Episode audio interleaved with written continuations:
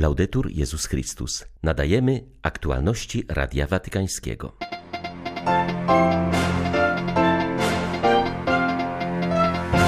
Kolejny pozytywny komunikat z kliniki Gemelli. Papież zaczął się normalnie odżywiać, przyjął komunię i powoli wraca do pracy. Wspólnota międzynarodowa nie zareagowała na zniszczenie tamy w Nowej Kachowce. To bardzo bolesne, przyznaje arcybiskup Światosław Szewczuk. Kościół we Francji spodziewa się wyjątkowo wysokiej frekwencji na tegorocznych Światowych Dniach Młodzieży. Zapisy wciąż są otwarte, a już teraz wiadomo, że do Lizbony przyjedzie więcej młodych Francuzów niż do Krakowa w 2016 roku. 12 czerwca wita Państwa Krzysztof Brąk. Zapraszam na serwis informacyjny. Z kliniki Gemelli płyną dobre informacje na temat stanu zdrowia Ojca Świętego. W piątym dniu po operacji rekonwalescencja przebiega prawidłowo, a Franciszek stopniowo powraca do pracy. Po środowej operacji Biuro Prasowe Stolicy Apostolskiej trzy razy dziennie wydawało komunikat informujący o stanie zdrowia papieża. Dziś nie było już porannego komunikatu, a ten popołudniowy jest bardzo zwięzły, co można tłumaczyć szybkim powrotem do zdrowia Ojca Świętego. Towarzysząca mu ekipa medyczna informuje, że śledzi zalecenia lekarskie, a przebieg pooperacyjny papieża jest regularny. Po pierwszych dniach stosowania diety płynnej i pół półpłynnej Franciszek zaczął normalnie się odżywiać. Dziś rano przyjął świętą Eucharystię i podjął pracę, pisze Mateo Bruni. Wczoraj wieczorem watykański komunikat informował, że Ojciec Święty zrobił już kilka pierwszych kroków po operacji, a czas pracy przeplatał modlitwą. Watykański sekretarz stanu nie wykluczył, że w najbliższym czasie papież może spotkać się z kardynałem Matteo Zupim, który poinformuje go na temat swojej misji na Ukrainie i ewentualnych planów związanych z wizytą w Moskwie. Papież wystosował za pośrednictwem watykańskiego sekretarza stanu telegram kondolencyjny po śmierci Silvia Berlusconiego. Ojciec Święty pragnie przekazać waszej rodzinie wyrazy swej bliskości, zapewniając o serdecznym udziale w żałobie, czytamy w telegramie. Franciszek nazywa Berlusconiego protagonistą włoskiego życia politycznego, który z energicznym zacięciem pełnił obowiązki publiczne. Zapewnia o swej modlitwie za zmarłego i wszystkich, którzy opłakują jego odejście.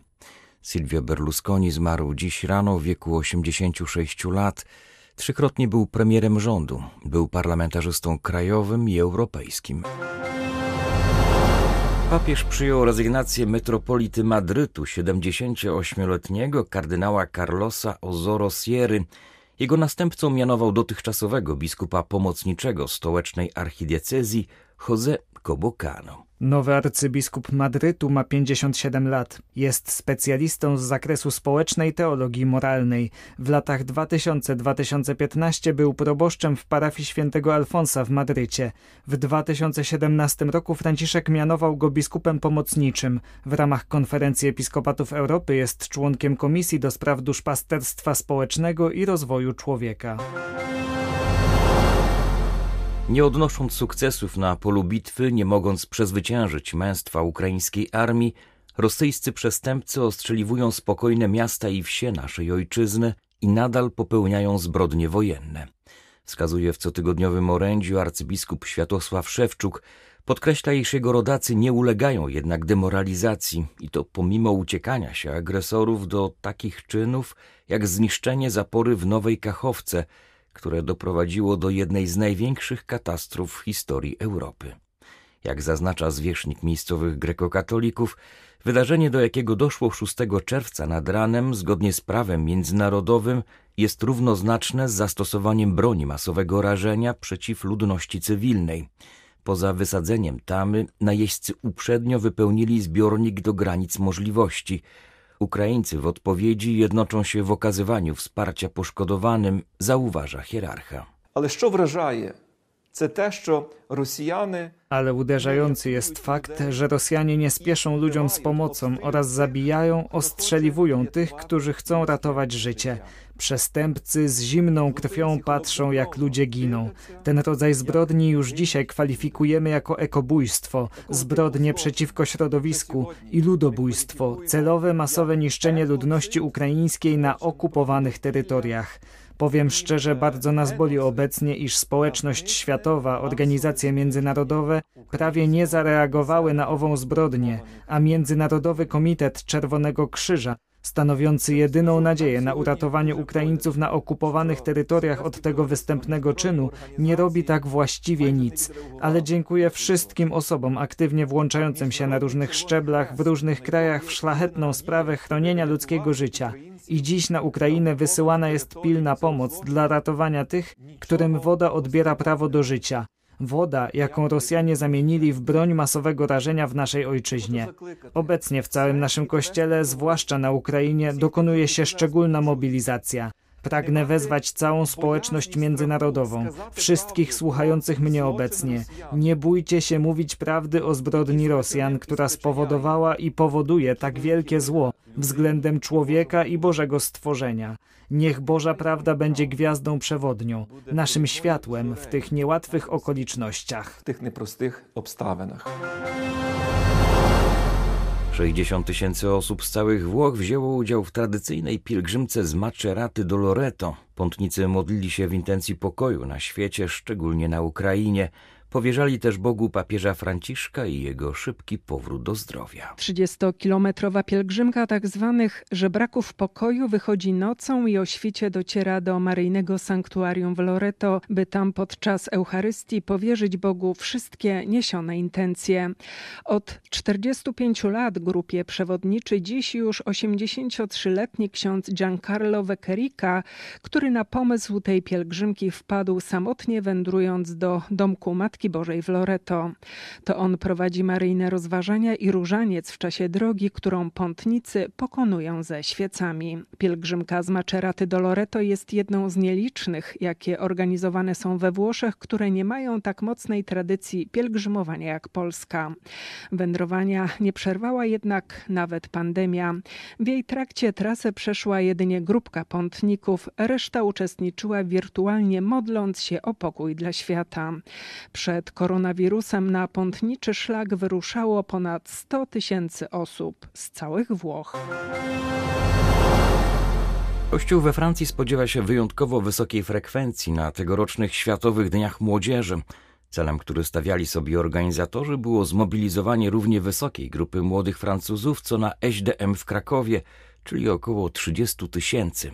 Już teraz wiadomo, że będzie ich o 5 czy 10 tysięcy więcej – bo zapisy na szczeblu lokalnym wciąż są jeszcze otwarte i nadal zgłaszają się chętni, mówi ksiądz Vincent Brenard ze wspólnoty Chemeunef, który jest odpowiedzialny w episkopacie Francji za ewangelizację młodych i duszpasterstwo powołań.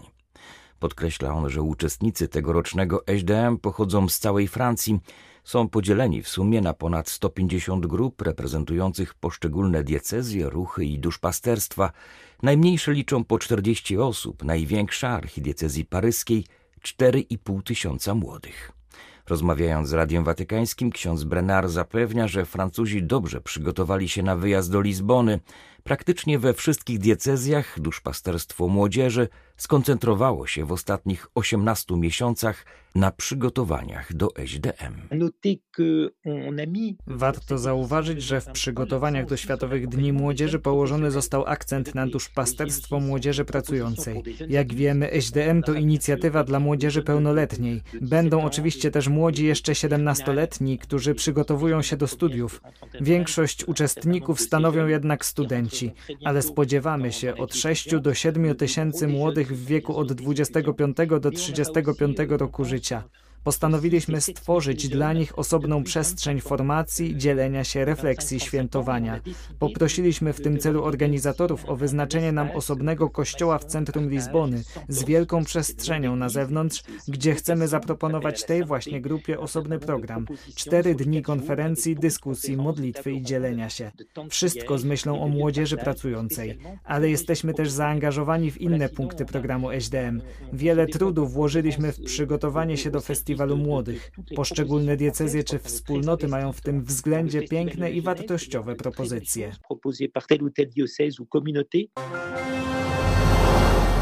Pod przewodnictwem papieskiego wysłannika w Demokratycznej Republice Konga zakończył się Krajowy Kongres Eucharystyczny. Wzięli w nim udział przedstawiciele wspólnot kościelnych z najdalszych zakątków tego afrykańskiego kraju.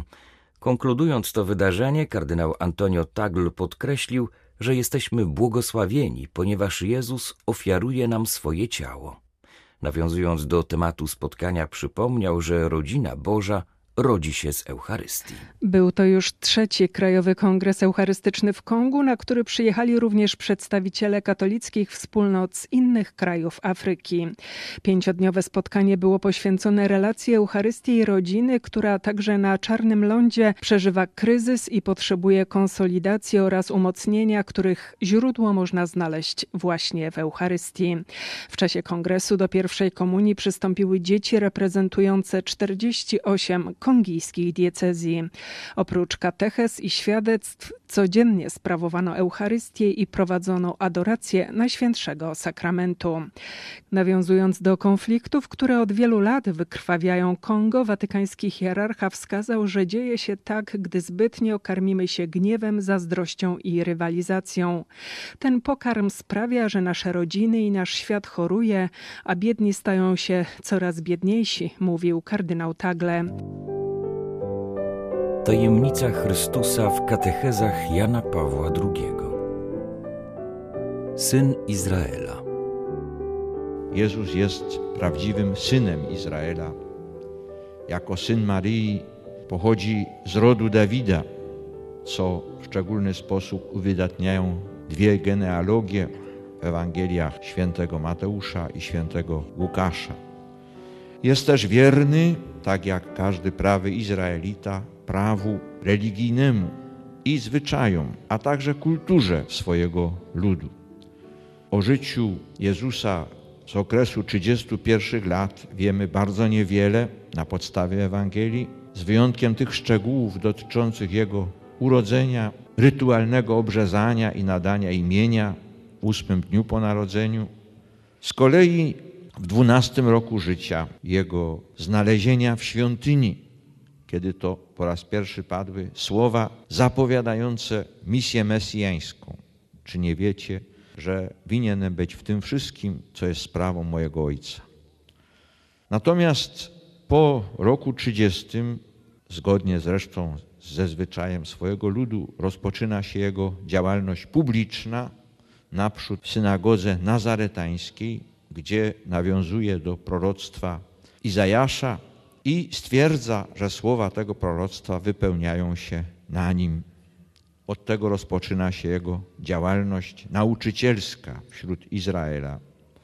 W tej całej swojej działalności Jezus podejmuje dziedzictwo Starego Testamentu, a równocześnie przeprowadza to stare ku nowemu. Widać to w całej Ewangelii. W szczególny sposób zaznacza się to w kazaniu na górze, Wystarczy przeczytać poszczególne fragmenty tego kazania, ażeby odnaleźć to przejście od starego do nowego, od starego rozumienia prawa Bożego do nowego, ewangelicznego. Przy czym Jezus bardzo podkreśla, że nie przychodzi rozwiązywać zakonu, ale przychodzi go wypełnić. On jest wypełnieniem nie tylko zakonu, ale całego powołania Izraela. W nim powołanie Izraela od Boga, ojców, znajduje swoje wypełnienie, jak to stwierdza święty Paweł Apostoł. Były to aktualności Radia Watykańskiego. Laudetur Jezus Chrystus.